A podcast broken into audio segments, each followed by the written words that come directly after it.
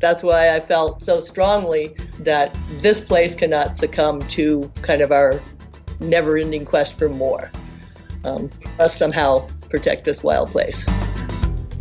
This is the Adventure Sports Podcast brought to you by 180 TAC. Get out there and have some fun.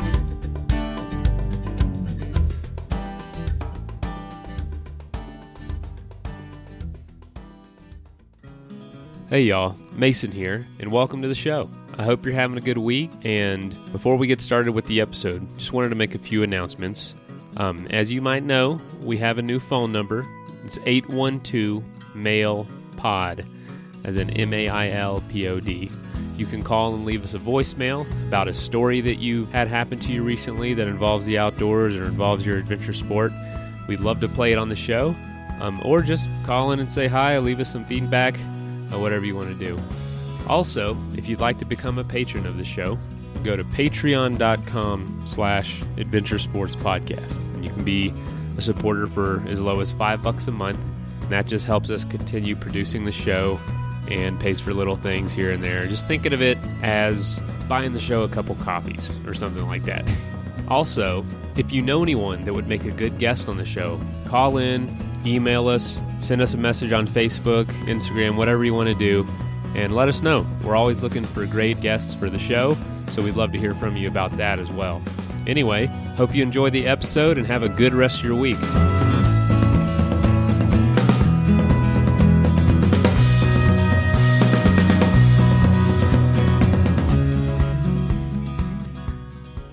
Hello, friends. Thank you again for listening to the Adventure Sports Podcast. Kurt here. I have Nancy Pfeiffer on the horn here today, and she has an amazing story to tell. This story is about culture, it's about adventure travel, it's about connecting with people and a landscape in a way that few people get the opportunity to do. It started in 1999 when Nancy decided to go to Patagonia on the Chile side. She wanted to encounter the land and the people in the way that the that the people encountered the land and each other, and that meant on horseback. So, as a neophyte horsewoman, knowing very little Spanish, she went down to Patagonia and spent 10 years exploring Patagonia. She rode her horse over 3,000 kilometers in this process. Out of that grew a book that we're going to talk about today Riding into the Heart of Patagonia. Nancy, welcome to the program. Hey, thanks for having me. Oh, you bet. I am so excited to hear about this. I mean, when I first saw what you had done, I thought we we uh, we frequently interview people about a trip that they did, or an expedition, a climb, or maybe about a sport that they do repeatedly. But rarely do I get the opportunity to interview someone about a decade of life. you know what I mean? A decade spent learning a land and a people and and a culture in that way. So I'm excited to to hear about all of this. So Nancy, let's rewind a little bit. I understand this started because you went down to Patagonia, uh, did a little backpacking. You were a NOLS instructor, and then you you realized that the way to really do this was to spend more time and to do it on horseback. Yep. So, what made you make that decision to uh, to to take on this this extended experience on horseback there? Um, I think I'll I'll take you to the the first the first page of the book if I could. Sure, um, you bet. So yeah, this is Patagonia in 1993. It's actually still three years before I actually do it and take you know take off across Patagonia alone on horseback. And a man approached on his horse. His mount, a rusty red beauty, sported the sport, short trimmed mane and neatly squared off tail of a well kept mount. Colorful hand woven saddlebags tied behind a sheepskin covered saddle held groceries from town. The man wore goatskin chaps, a woolen poncho, and the jaunty black beret typical of the region. Crinkles around his eyes spoke of years of squinting into the sun. This man and his horse belonged to this place in a way I could only dream of. He paused on the banks of the rain swollen river to stare at us, a group of college students up to our knees in mud and dwarfed by huge backpacks. Wet and hungry, we had been stacked up on the wrong side of the river for days. Our next food supply, a few kilometers away on the other side. He looked perplexed. We had tents, we had expensive rain jackets, we obviously had money, but we had no horses. ¿Por qué no tienes caballos? he asked as he rode into the river. The strong current piled up around his horse's belly. The man gently lifted his feet from the stirrups and placed them on the horse's rump so as not to wet his boots. As he as his horse strode confidently through the water, that moment I knew I wanted to travel this country like the people who lived here. I longed to know this place as only one on horseback can. Having ridden horses only a few times in my life, I knew practically nothing about them. This was irrelevant. There was a 13 year old girl inside of me who desperately wanted a horse. Hmm. Wow. So then, it, it, after that, you had 10 years of experiences. It kind of encapsulate that for us, put some parameters around it so we understand how it kind of all transpired. Yeah, actually, um, more like 20 years. Um, so it, it took me three years from knowing I wanted to do this to having been on a horse a few times in my life and actually getting the guts to do it. Um, so in, in, 1993, I took off. Um, I couldn't get anybody to go with me, um, so I went alone.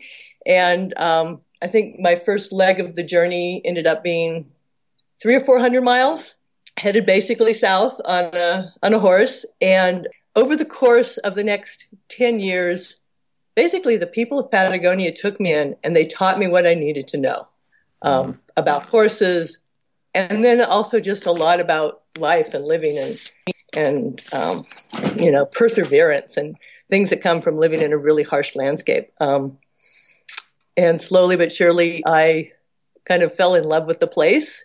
And initially, I was pretty much a tourist on a horse, but I became much more immersed in that.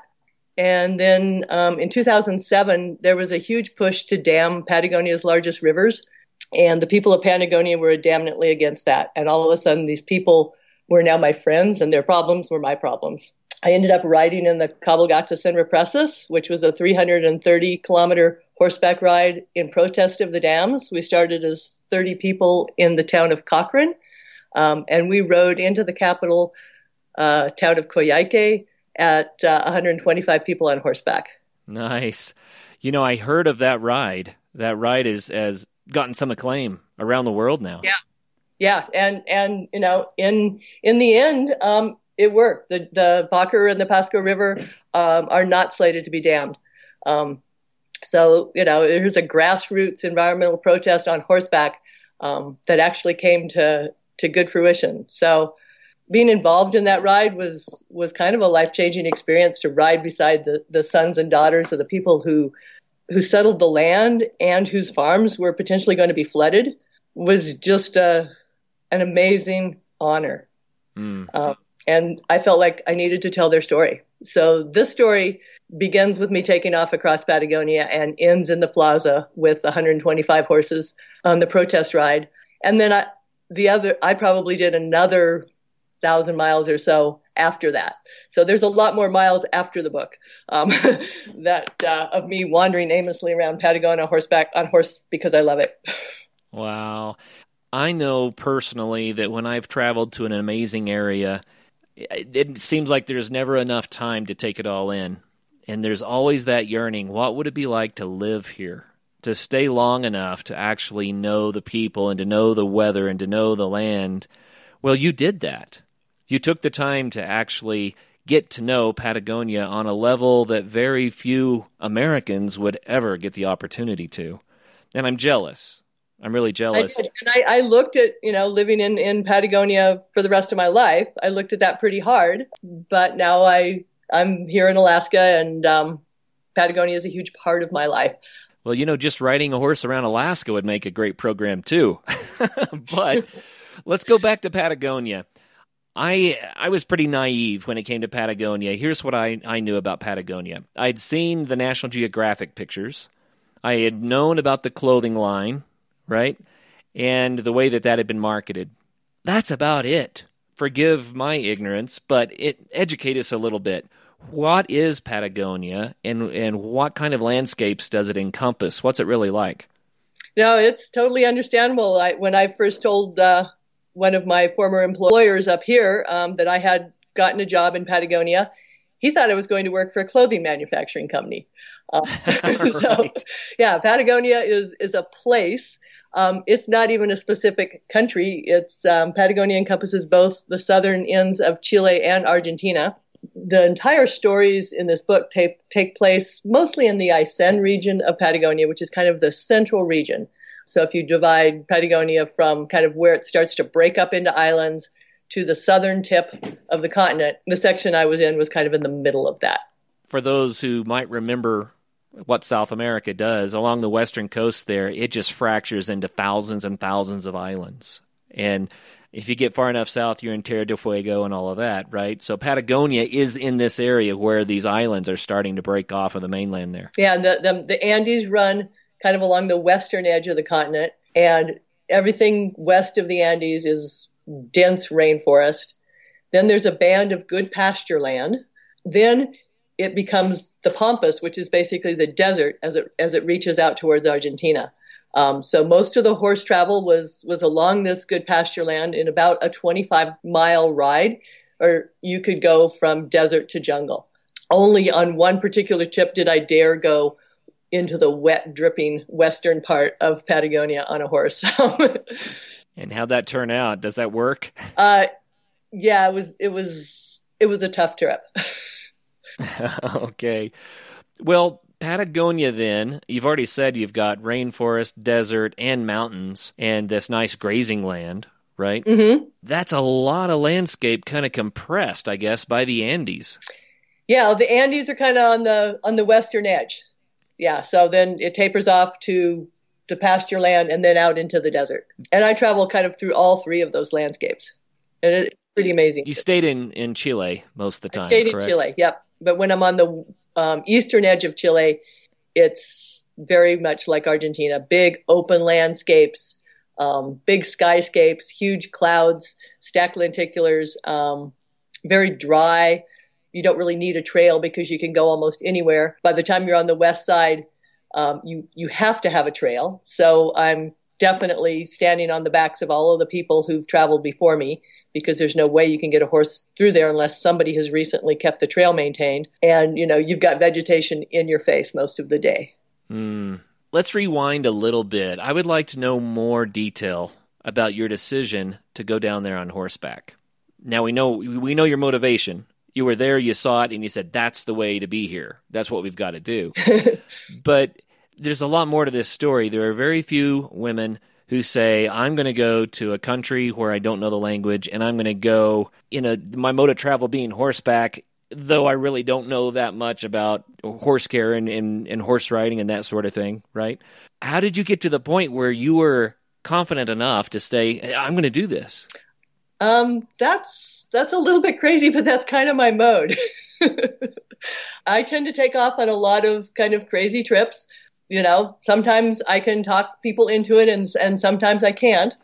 Having horses and learning about horses and having horses in my life had been a dream since I was, you know, that 13 year old girl who desperately wanted a horse growing up, growing up in suburbia. And at 38, I decided, okay, I'm going to learn to ride horses. And I took th- horseback riding lessons with 13 year old girls in a ring. nice. And uh, learned as much as I could. Mm. So the horse is a major part of the culture and the lifestyle in this region. Share a little bit with us about that. Yeah, it, it's changing as well. The automobile is definitely coming in, but there, you know, there's still a lot of farms that are only accessible by horseback. People they go to town to get groceries on horseback. They go visit their neighbors on horseback. Kids go to school on horseback. And so by traveling by a horse, you get you get two things. You get you know, just the incredible joy of traveling on a horse, but also you get taken in like one of the neighbors. So all of a sudden mm. you're not, you know, like a strange person fr- from some other country. If you come in on a horse, it's it, it's somehow different. You're you're you're taken in, and pretty soon you're sitting around talking about the cows, and you know the people in the last valley, and you know you know kind of what's going on in the next valley, and in a lot of ways you're the newspaper. So I just I feel like I really got kind of taken in, and in a lot of ways, people of Patagonia put me under their wing and taught me what I needed to know. Can you tell us a story that kind of exemplifies that for us? How was it that the people took you under their wing and, and taught you? Okay, so at one point I'd reached the southern the southern end. I couldn't go into Argentina, um, and there was a big lake keeping me from going south. So I was kind of revamping my trip and um, turning around and going north. And I had just a, a day to spend, and I'm out riding. And there's uh, a couple of men and about a hundred goats, and they're they're moving a they're moving a herd of goats. And I see them in the morning, and and we pass saludos and say hello. And um, I see them again in the afternoon, and they're taking their their afternoon break and they do the very common thing there, which is to call out "mate, amiga," um, which is you know, come have tea, friend. And so I stop. We drink their traditional tea, which is a the mate. Um, it's kind of done anytime you meet someone. You you have this mate drink, and then we proceed to roast up some goat over the fire, and then everybody kind of falls asleep for a nap in the sun. And I'm thinking, in what other part of the world is it completely acceptable for a woman alone to stop for tea, have a big meal, and fall asleep in the in the sun with two men and a hundred goats? and it's you know it's, it's it's that kind of easy hospitality. I mean, how many of us could just open our door and holler out it holler out into the road, "Hey, do you want to come in for tea?" to some stranger? And yet that happens all the time down there. It's really normal. And it's a wonderful kind of way to live. That's neat. That's neat. I would assume this happens a lot then, if this is the norm, right? Mm-hmm. So you really got to know the people quite well then. Yeah, yeah. No, I, I have definitely some people who are lifelong friends down there now. Why did you choose Patagonia? Let's go there for a little bit. What was unique about Patagonia that made you want to spend that much time there? Mm, I think I love all wild places. I mean, Patagonia is it's even Alaska 50 or 100 years ago as far as like the level of development. That's neat. So, how tall are the Andes in that part of Patagonia where you were? How big are the mountains there? Um, that, that's a good question. I they're they're not super tall, like nine thousand feet, maybe. So substantial, especially because you're starting at sea level, essentially, right? Yeah, and you're so far south that you know permanent snow line is I don't know exactly 5,000 or something. So, you know, definitely big, still big glaciated peaks. Well, speaking of that, tell us about the climate and the weather down there. Again, it goes with that, that east-west flow. Um, the, the eastern part is super dry. It's hot. I talk about it like um, living living inside of a blow dryer. The only thing the entire country has in common is it's windy. Um, the western side is is is rain and wind, um, and the eastern side is is sun and wind. But yeah, it's the only thing that sticks down into the into the roaring 40s, and so the the uh, the wind leaves Patagonia, it goes all the way around the Earth, and it hits landfall again on the other side of Patagonia. Um, Which is unique. So the winds can cycle around Antarctica there over and over again, and the one little hiccup along the way is Patagonia. Yeah, and then the Andes stick up and catch it all. Wow. You know, the active volcanoes, um, big storms, raging rivers. It's it's a spectacular place, and you know, I think in a lot of ways that's why I felt so strongly that it was worth like this place cannot succumb to kind of our never-ending quest for more. Um, right. Um, must somehow protect this wild place. So, what is being done to protect it? Well, at this moment, the big the big threat to Patagonia was damming the Baker and the Pascua, Pascua River, and that's kind of the tip of the iceberg in that they have a lot of cheap energy there in the form of free flowing rivers. You know, there's a world out here hungry for cheap energy, and one of the things um, that that would bring would would bring all kinds of industry like aluminum smelters and things that are looking for cheap energy into Patagonia. And um, I think the president of Chile said it best at one point was in Puerto Aysén, where they were talking about putting in a big aluminum smelter and looked at you know the tremendous mountains and this beautiful fjord and said this is no place for an aluminum smelter.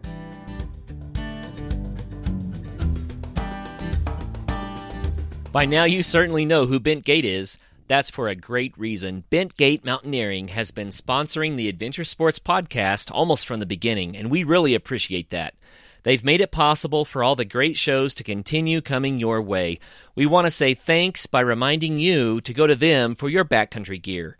If you live in Colorado, then just stop by their store in Golden. If not, go to bentgate.com.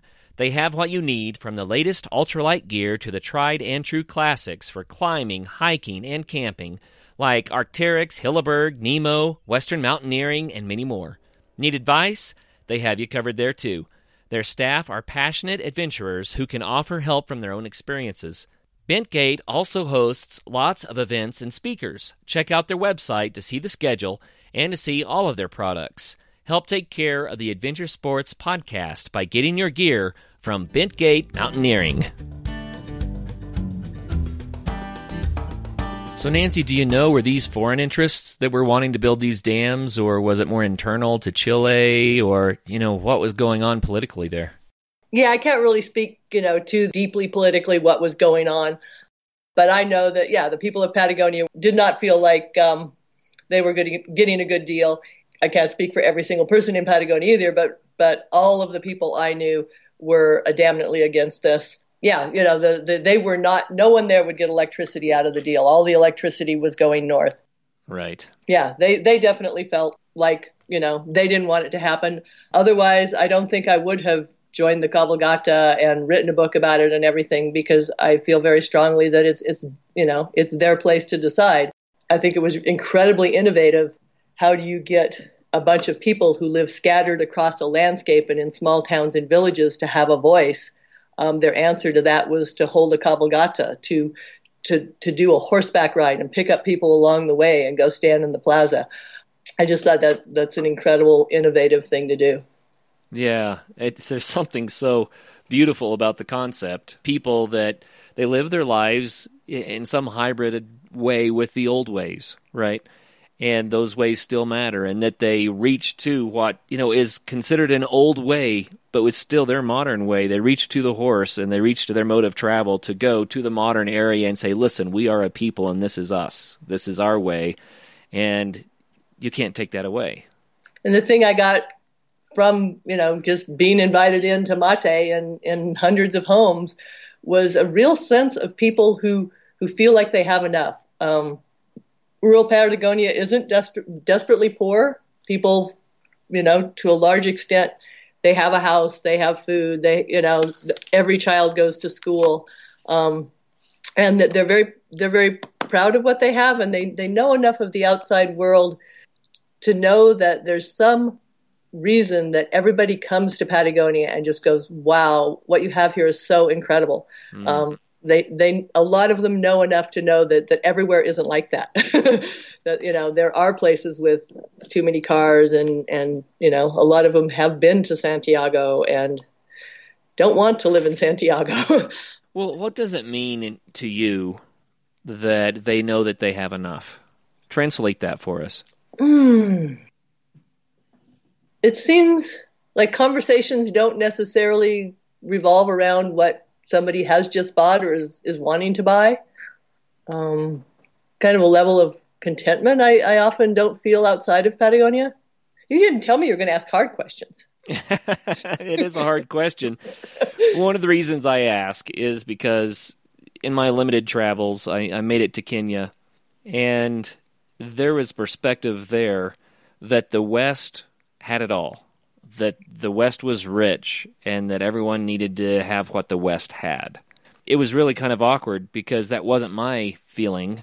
The people had kind of been sold the American dream from, you know, five, six, seven thousand miles away.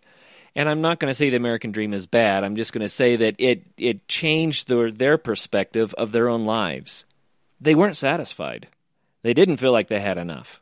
I think that that is coming to some people in some parts of Patagonia as well.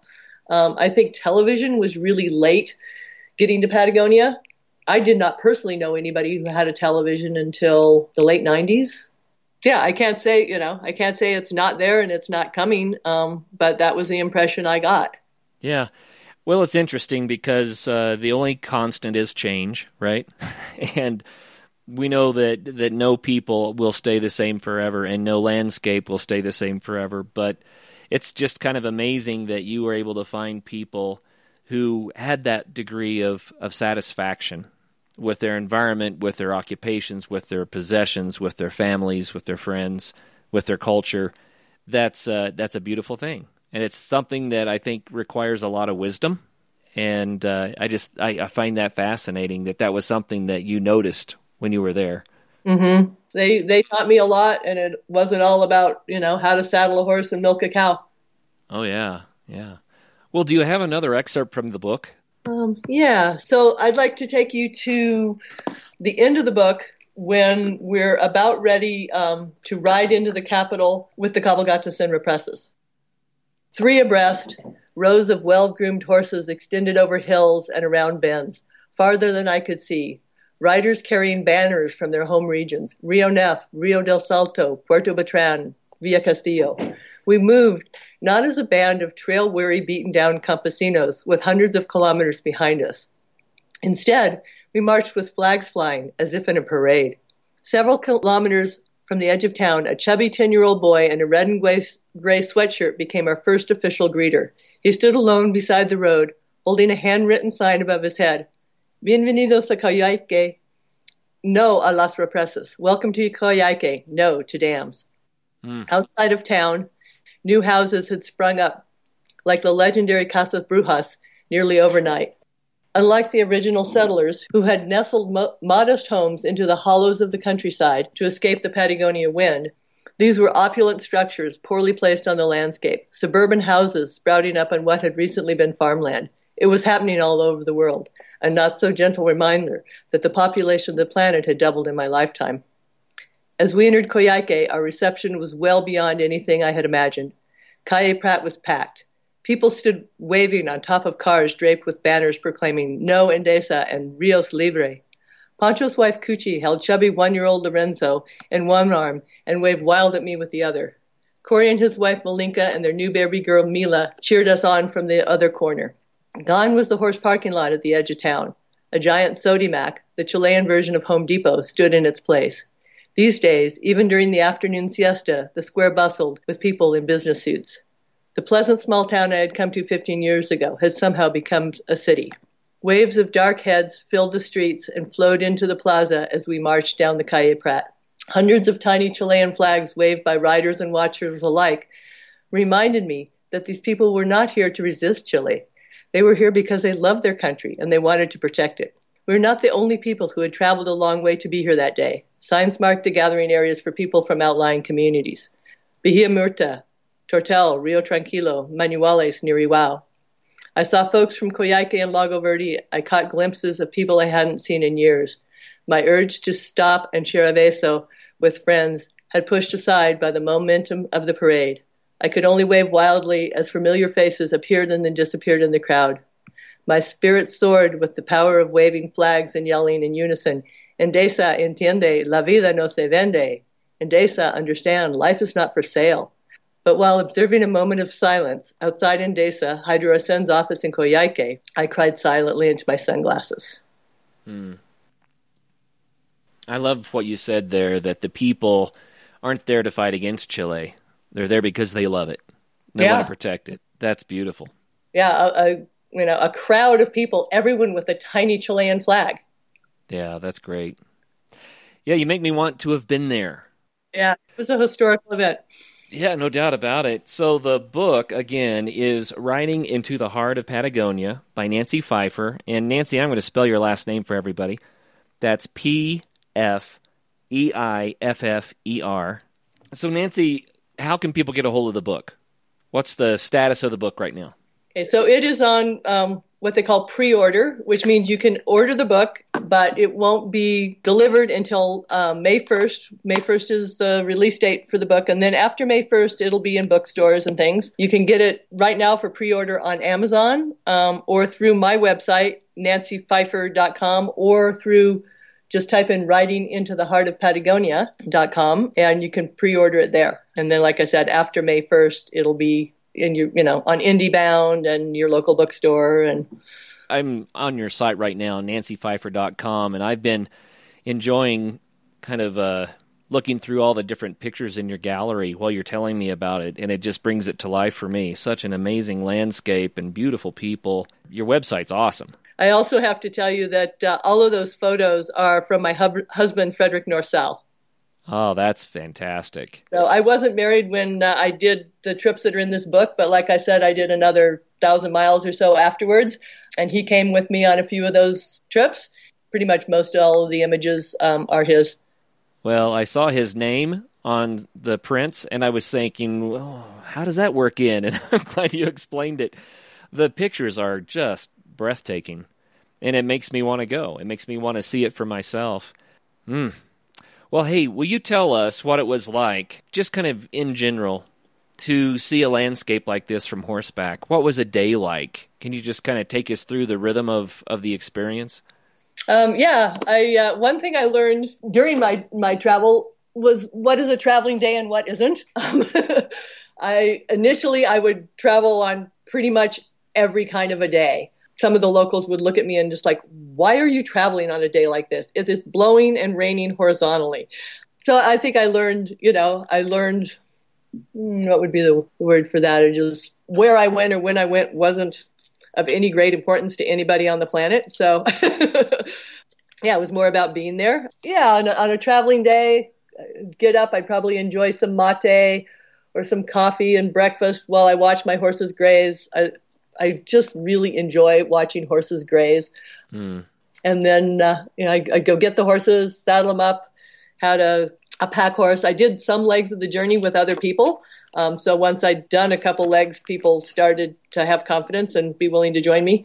So we'd saddle up the horses and you know, ride all day. The the trails could be anything from pretty easy, fast going, but but most of the time they were they were rugged. There'd be you know maybe a crux river crossing that day or a really treacherous mud wallow.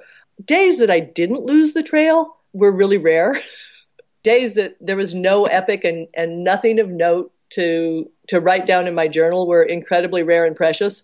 Some of the trails that I did, one of them hadn't been traveled probably in seven years. So it was pretty pretty overgrown, hard to find the trail. A lot of the trails that I, I did, I tended to travel early in the season, so maybe nobody'd been over that pass yet that year. So yeah, but I, I also liked how having to find the trail, work your way through the landscape, kept your brain engaged. Um, oh, yeah. Where there were sections I had to do along dirt roads and along the highway, and they were just just separated by this strip of of gravel, like you know, two cars wide it, it took my brain out of the out of the mode of, of being as engaged in the landscape as when you have to really keep on it to find the trail. Um, and I found road travel incredibly boring. well, it's kind of fun here. You know, you admittedly called yourself a, a neophyte horsewoman when you started this, but you were not a neophyte woodswoman. Um, you were a NOLS instructor and quite comfortable in the wilderness. Yeah, yeah, that was was nothing new to me. So, how much experience would someone need to have, and how adept do they need to be at the wilderness lifestyle if they were to try to go down and do something similar in Patagonia? On horseback, or well, potentially. Let's go with that. Sure. Okay. I felt I look back on it now, and I look at like how little I knew about horses and how little I knew about Spanish. I would have hated to add added things like not knowing how to keep myself warm and dry in, a, in an incredible storm. Right. Um, you know, not knowing, you know, how to, you know, pack food and not knowing how to cross a river in general, whether you're crossing on a horse or on foot. I think that that would have been a, a lot to, to add to the to the picture. Um, so yeah, I think you know, reading a map is absolutely mandatory, but it's it's not all you need. In that um, the trails were not often where they were marked on the map. Um, wow you have to read the lay of the land and, and generally know how to get to where you want to go then. Yeah, it said that there's three three types of trails in Chile. Those that exist on the map but don't exist in reality, those that exist in reality but aren't on the map, and those that are somewhere more or less where they're marked on the map. so again, wow. like without a lot of people giving me direction along the way as well. You know, um, when you rode into somebody's campo, you generally would get lost because all of a sudden there's not one trail, there's 10 trails because you're near someone's house. and you don't know which which is the main trail and which is the trail that takes their cows to the pasture. So that also would deposit you on people's doorsteps. which is kind of fun. Mm-hmm. Oh yeah, very rude. To, it would be incredibly rude to ride by. Wow. Well, here's a question for you. I visited with a, a lot of people from the UK, and they do what they call wild camping. And the, re- the reason they call it that is because they kind of jump behind a bush and go to sleep for the night on someone else's property. Mm-hmm. That really is what they're doing. And the reason they have to do that is because there's not a lot of public lands, you know, where they might be at the time. They have public lands, but it's just mostly private. And then I'm from the American West, where we have, you know, national forest land, we have wilderness areas, we have uh, BLM, Bureau of Land Management land, we have all sorts of public lands that are open for our exploration and use for camping, for biking, for backpacking, horseback riding. It's all here as long as you know generally where you can go. When you're in Patagonia in Chile, was it mostly private property? Was it public property? And what's their concept of trespass? I am so glad you brought that up because that is one of the key key points so there is public land, um, but most of the, the public land is kind of in the high mountains, and it's it's all within the the private land. So you have to pass through private land to, to get to the public land.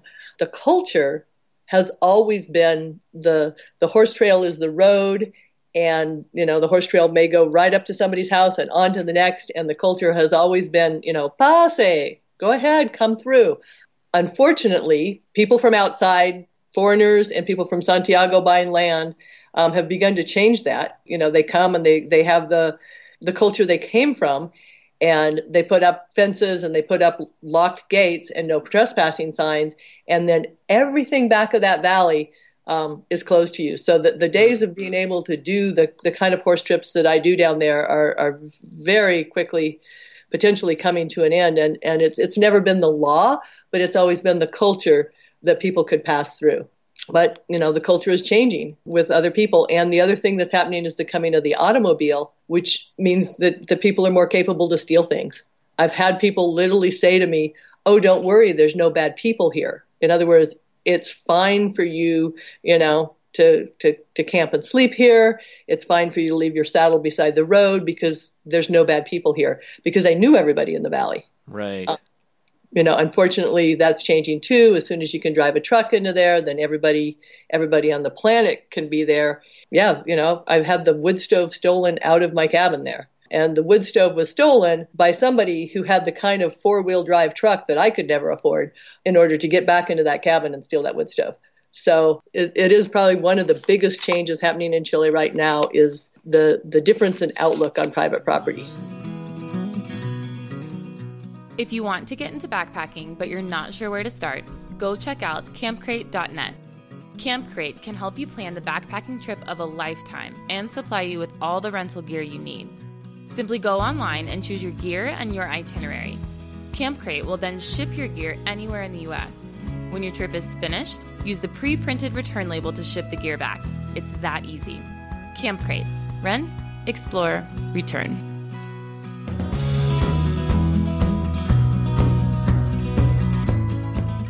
what do you think would happen if that part of Chile were overrun with tourists? I think tourism brings good things. It also brings bad things. Um, you know, the, the Aysén region has been one of the last regions to have any kind of tourism because it's not easily accessible from, from either side. You have to pretty much fly there or take a boat there. And, you know, a lot of my friends work in tourism and would like to have tourists come and have a, a genuine experience and, yes, leave a little bit of money behind. Yeah, sure. It just seems to me that um, you were encountering a culture and a people in their own way, and that the frequency of the tourism must be fairly low. You know, the, it still seems like it's authentic. Would that be the right word? Yeah, and, and, and the Aysén region is quite hard to get to. You can fly there or you can take a boat there, but the um, the Carretera Austral, the main north-south highway, doesn't actually connect on either end, and so the the other huge issue there is the connection of the Carretera Austral. Some people really want it. I, I, would say people really want the highway connected. But right now, it's one of the things I think that, that that's keeping Aysén a little bit quieter. So it's a blessing and a curse. yeah, I, I feel like yeah, most of the people, no matter how they feel about you know the dams and all those other things, um, most of the people actually do want the highway. Um, but I think a lot of them too have never seen that country and, and realize that where the highway would go would have to equal anything that Norway did as far as tunnels and mm. cutting into mountainsides. And it, it's always going to be cheaper and easier to go through Argentina than to, to put a road through that part of Chile. Well, what a fascinating experience to have spent nearly 20 years of your life experiencing a landscape like that. How did that shape you as a person? I think I'm actually a different person when I'm in Chile than I am when I'm here, to be honest. I feel like I'm much more patient. I think it's definitely taught me perseverance. Like, I have looked at things people do on a day to day level. Like, one of my best friends was hitchhiking into town every day with her son, dropping him off at school, hitchhiking home, hitchhiking back in to pick him up, hitchhiking home again. And this was just this was just normal. This is just like, well, it's, it's lucky that we live close enough to town we can do that and hitchhiking is very culturally accepted. Everybody does it because not everybody has cars. I look at that and I'm like, oh my gosh, what an incredible burden. You know, like, why don't you have a school bus? And so I think it's been great for me to, to, to look at these things and, and kind of realize the, the kind of perseverance that people have. Mm. Um, a family who, whose land had been covered with three feet of ash um, by a volcano, and they were trying to to uh, raise sheep, but all their sheep died, so they got cows because cows can eat bushes. Um, and you know they were they were sticking to it. They were going to stay on the farm, and you know their farm was three feet deep in volcanic ash. Wow. Yeah, that's that's perspective, isn't it? Yeah, no, they, they they had a couple of things to teach me about perseverance. It's like, okay, I might have had a rough day on the trail, but you know, I was doing this on a lark as a vacation, you know. So a rough day on the trail is is nothing compared to your farm being covered in ash. oh wow. Yeah, absolutely. So as a vacation, how tough was it? Is this a pretty rugged vacation, high adventure required? My idea of vacation is not everybody's idea of vacation. But that said, you, there are ways you can go down to Chile and you can do a horseback ride without doing what I did. You know, I've got friends who have horsepacking outfits, and you know, it's becoming possible for um, people to go down and and you know maybe hook up with a local guide and go go do the kind of trip I did without maybe needing to devote 10 years to it if that's not your your deal. Um, 10 years of vacation is a lot. Well, yeah, or you know, it wasn't 10 years straight, but you know, without having to, to get all of those skills that I had to get and to take all the time, there is a way that you can go down and, and, and do some horsepacking in Chile and, you know, get a feel for it. And if you fall in love with it as much as I did, then you can keep going for another 10 years. But yeah, it, it's, it's certainly possible and accessible to, to pretty much everyone. Um, I would suggest if, if people do go down there, to go down with a different time frame than your, your gringo time frame though. Like everything is going to take way longer than you expect.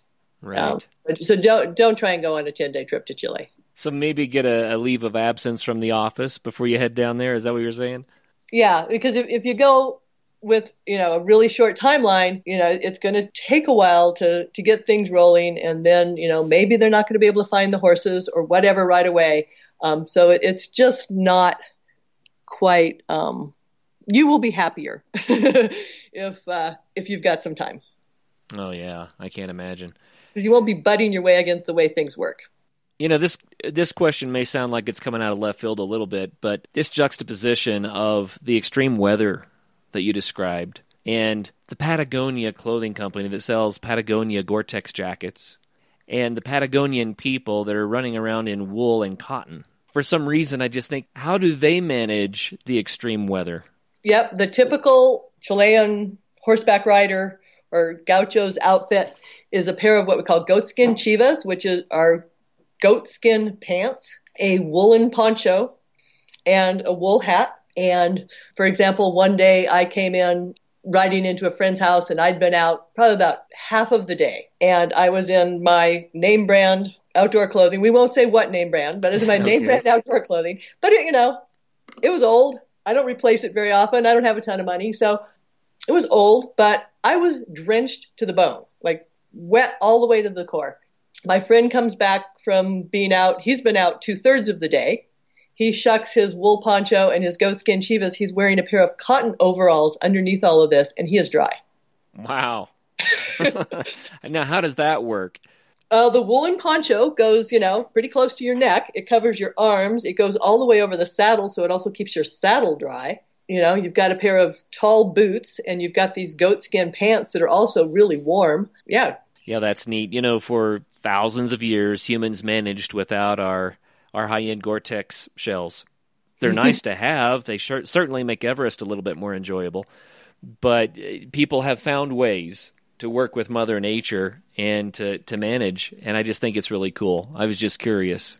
I have been known to wear a plastic bag with the, the neck and the arms cut out inside of my raincoat. and they're they're saying, why don't you just get one of our ponchos? I eventually, eventually, I did. Um, eventually, I kind of went local in my my dress, but I think initially I felt like I wasn't a good enough horseback rider to dress like that and not feel like an imposter. when you changed your clothing, did the people's attitudes toward you change at all? Mm, maybe, yeah, probably, yeah. I think too, you know, by then I had several thousand miles under my belt, so like my attitude about what I was doing was was different. Initially, right. when people would ask me where I was going, I, I'd give them the the name of the next lake or the next village.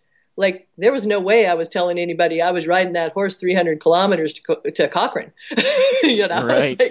Because like, you know, definitely there were people who were like, "Oh no, you can't do that." you're a gringa. Look at you. And besides that, it's obvious you don't know what you're doing. you know, after I felt more confident, then, you know, people would ask me where I was going. I'd tell them the truth. Well, what a fascinating experience. So, Nancy, do you have a way to summarize all of this? It's such a huge chunk of time and so many experiences. But is there a way in closing to kind of bring it all together so that we can kind of get a feel for the, the full impact?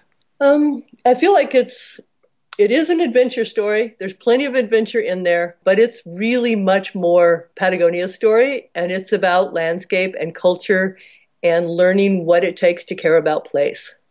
Hmm.